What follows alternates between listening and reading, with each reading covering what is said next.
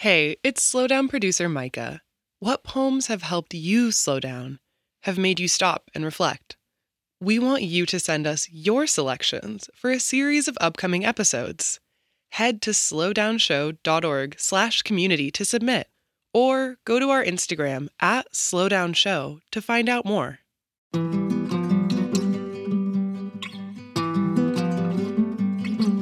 I'm Major Jackson, and this is The Slowdown.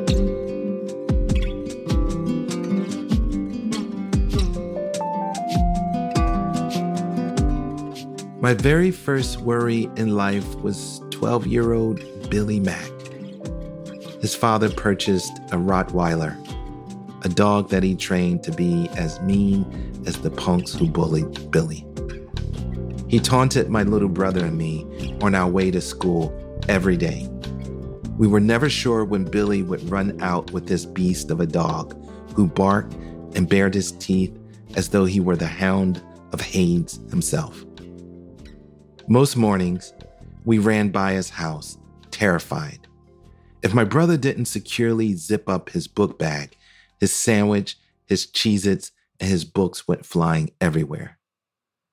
Although it took us longer, we found a route that avoided facing off with the snarling beast. That's all it took.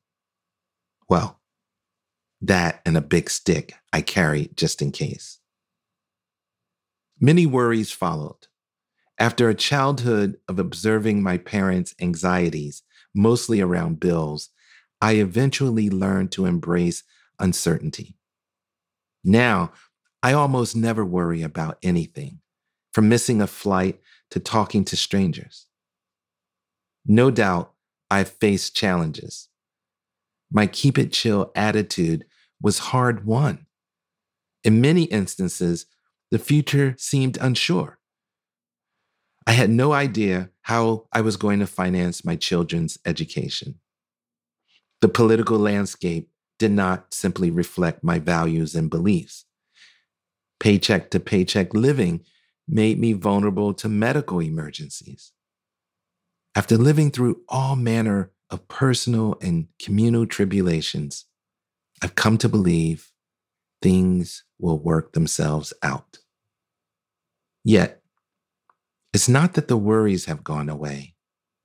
Just like in my early days, I've learned to find ways to ease the burdens and uneasiness of living.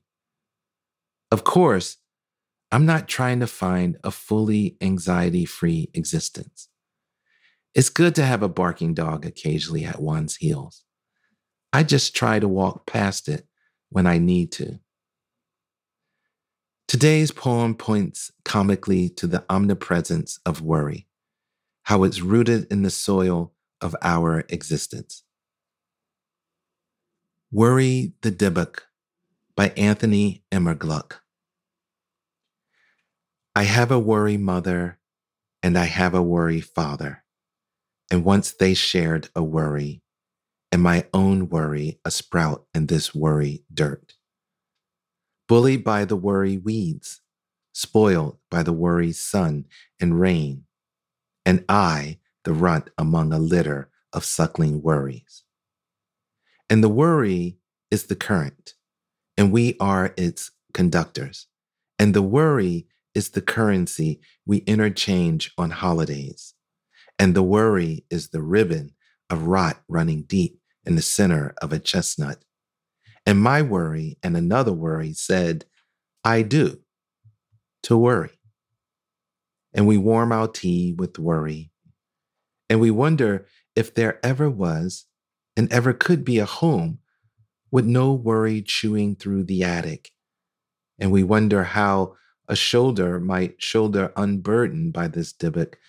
And I worry that were we to land on an island without worry, our worries would starve, or worse, survive on each other's meat. And I worry that the worry is the best of us after all. I only ever held a worry hand. And I only ever ate a worry pastry. And I don't know why I told a worry child not to worry when surely the trick is to give the worry a name and then call it again and again.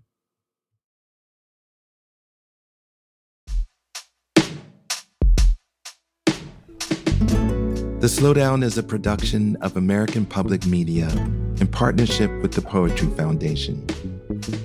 This project is also supported in part by the National Endowment for the Arts.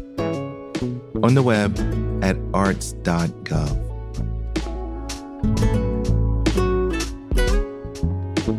To get a poem delivered to you daily, go to slowdown show dot org and sign up for our newsletter. Find us on Instagram and Twitter at Slowdown Show.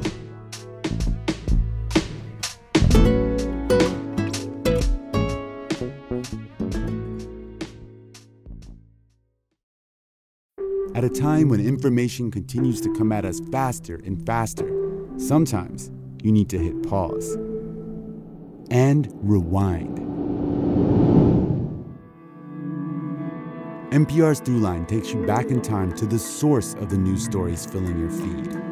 Find N P R's Throughline wherever you get your podcasts.